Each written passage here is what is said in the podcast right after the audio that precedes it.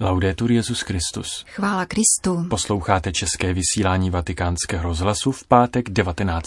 března ve svátek svatého Josefa.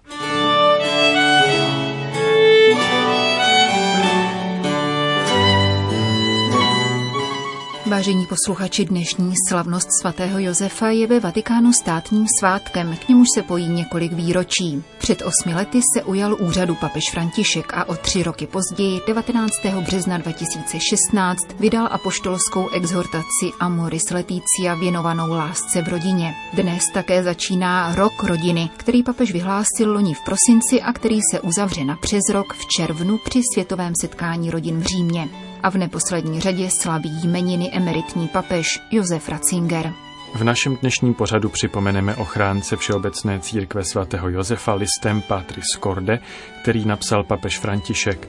A v druhé části pořadu vám v rámci reflexe papežovi cesty do Iráku a jejího významu přineseme rozhovor s doktorem Lukášem Noskem, který je odborníkem na dialog s islámem. Z apoštolského listu Patris Corde papeže Františka vybíráme jeho závěrečnou část nazvanou Otec ve stínu.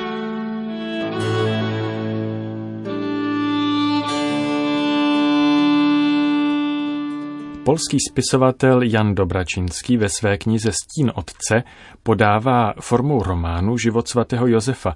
Podmanivý obraz stínu definuje postavu svatého Josefa, který je ve vztahu k Ježíši pozemským stínem nebeského otce. Chrání jej, opatruje a nikdy se od něj nevzdaluje, aby šel svojí cestou. Pomysleme na to, co připomíná Mojžíš Izraeli.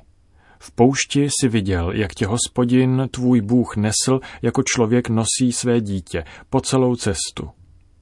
Takto Josef vykonával otcovství po celý svůj život. Otec se nerodí, nýbrž stává se jim.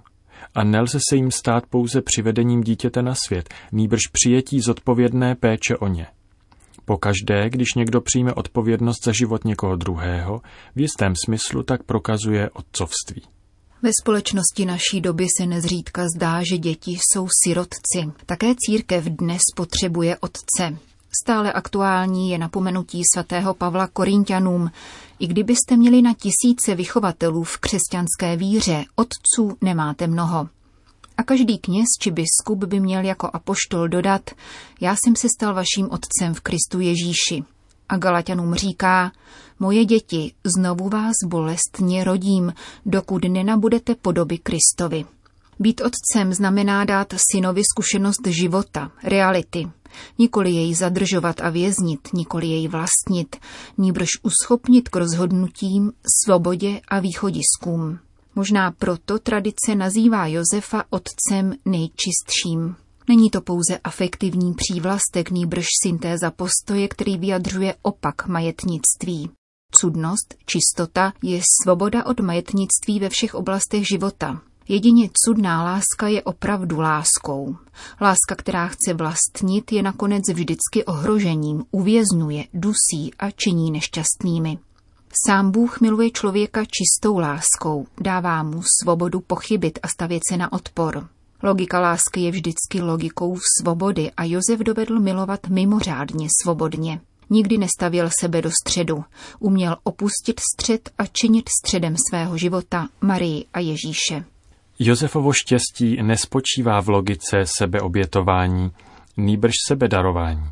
V tomto člověku nikdy není znát frustrace, nýbrž jenom důvěra. Jeho přetrvávající mlčení neobsahuje stížnosti, nýbrž konkrétní projevy důvěry. Svět potřebuje otce, odmítá pány, odmítá toho, kdo chce vlastněním druhého vyplnit svoji vnitřní prázdnotu.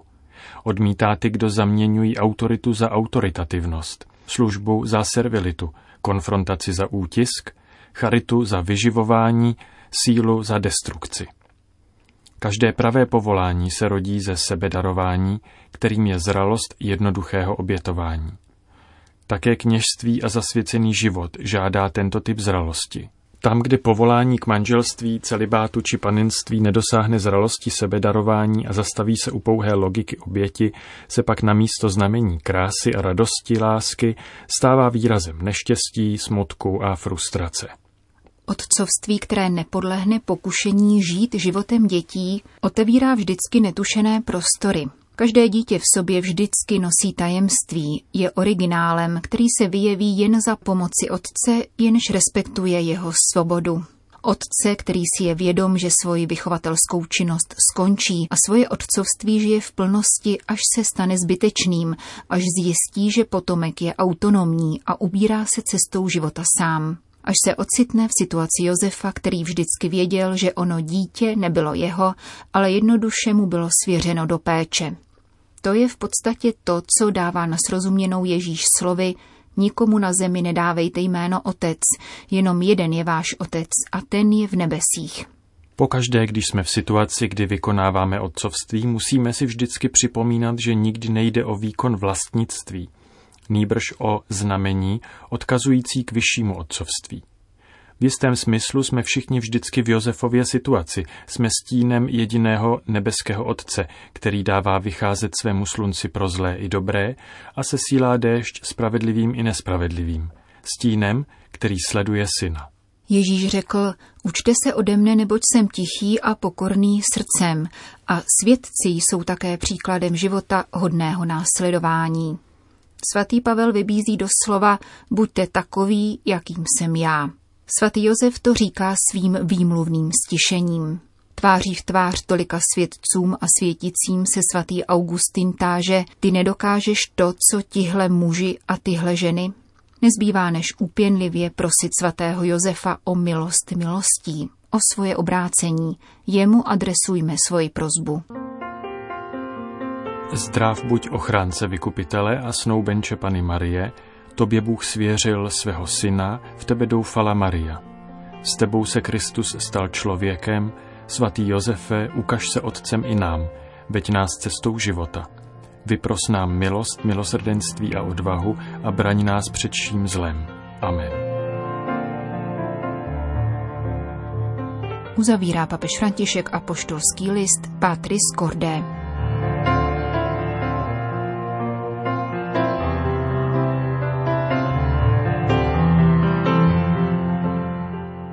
Ve Vatikánu stále probíhá reflexe papežské návštěvy v Iráku. Zeptali jsme se proto doktora Lukáše Noska, odborníka na mezináboženský dialog a zvláště na vztahy křesťanství a islámu, vyučujícího na Husické teologické fakultě Univerzity Karlovy, několik otázek ohledně významu proběhlé apoštolské cesty.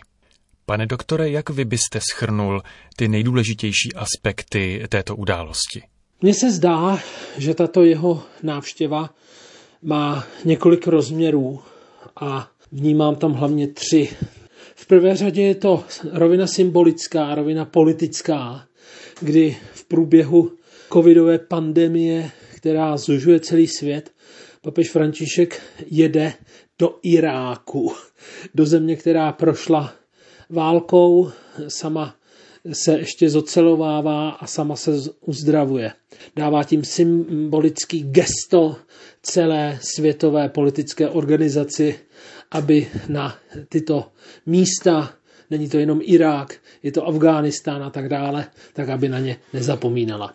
Druhá rovina této návštěvy je zcela evidentně náboženská a to vzhledem ke křesťanům a vzhledem k muslimům. Vzhledem ke křesťanům bych to rozdělil na křesťany tamnější, zde žijící. To znamená, je to podpora iráckých křesťanů všech možných denominací.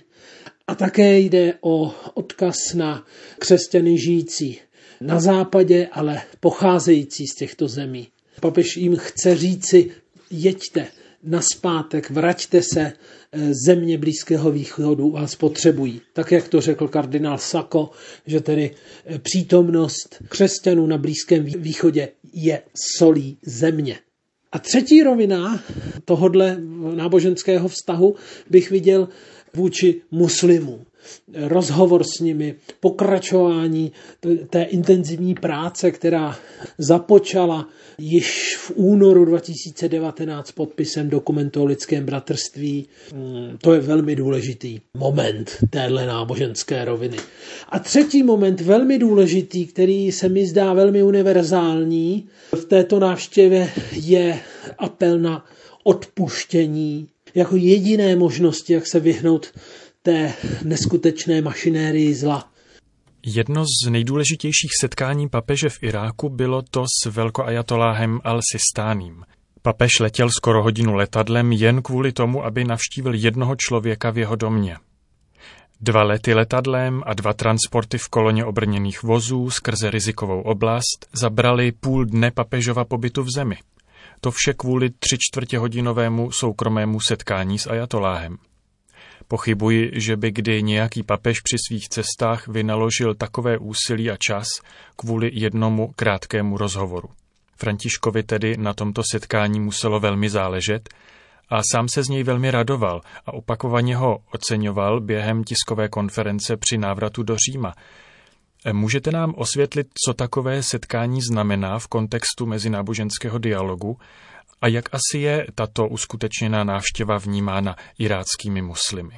Návštěva papeže Františka u velkého ajatoláha Sistánýho byla pro někoho překvapivá, e, zvláště tedy pro lidi, kteří situaci v Iráku neznají, ale mě tak napadlo, když jsem viděl ty záběry. Představme si Dalajlámu, když přijel do Prahy v roce 1990 a kdyby se býval nesešel s kardinálem Tomáškem. Zkrátka Sistány samozřejmě není žádným kardinálem šítu, ale je morální a velkou náboženskou a právní autoritou šítských muslimů. Jeho věhlas překračuje hranice Iráku, pochopitelně velmi silně zaznívá a rezonuje v Iránu, protože on se do jisté míry kriticky staví vůči iránskému režimu. Zároveň řekněme, z fenomenologického pohledu má katolictví mnohem blíže k šítské podobě islámu. Sám jste studoval islám a mezináboženský dialog a žil jste nějakou dobu v Egyptě.